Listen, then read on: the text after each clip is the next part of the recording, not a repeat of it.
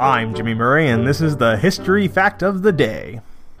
Today's history lesson is on the 2013 Egyptian coup d'etat.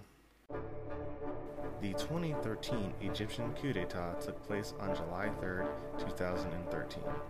Egyptian Army Chief General, Defense Minister appointed by President Mohamed Morsi, Abdel Fattah al Sisi led a coalition to remove the President of Egypt, Mohamed Morsi, from power and suspended the Egyptian Constitution of 2012. The move came after the military's ultimatum for the government to resolve its differences with protesters during widespread national protests.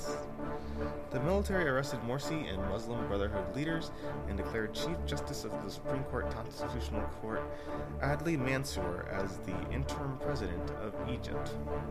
The announcement was followed by demonstrations and clashes between supporters and opponents of the move throughout Egypt.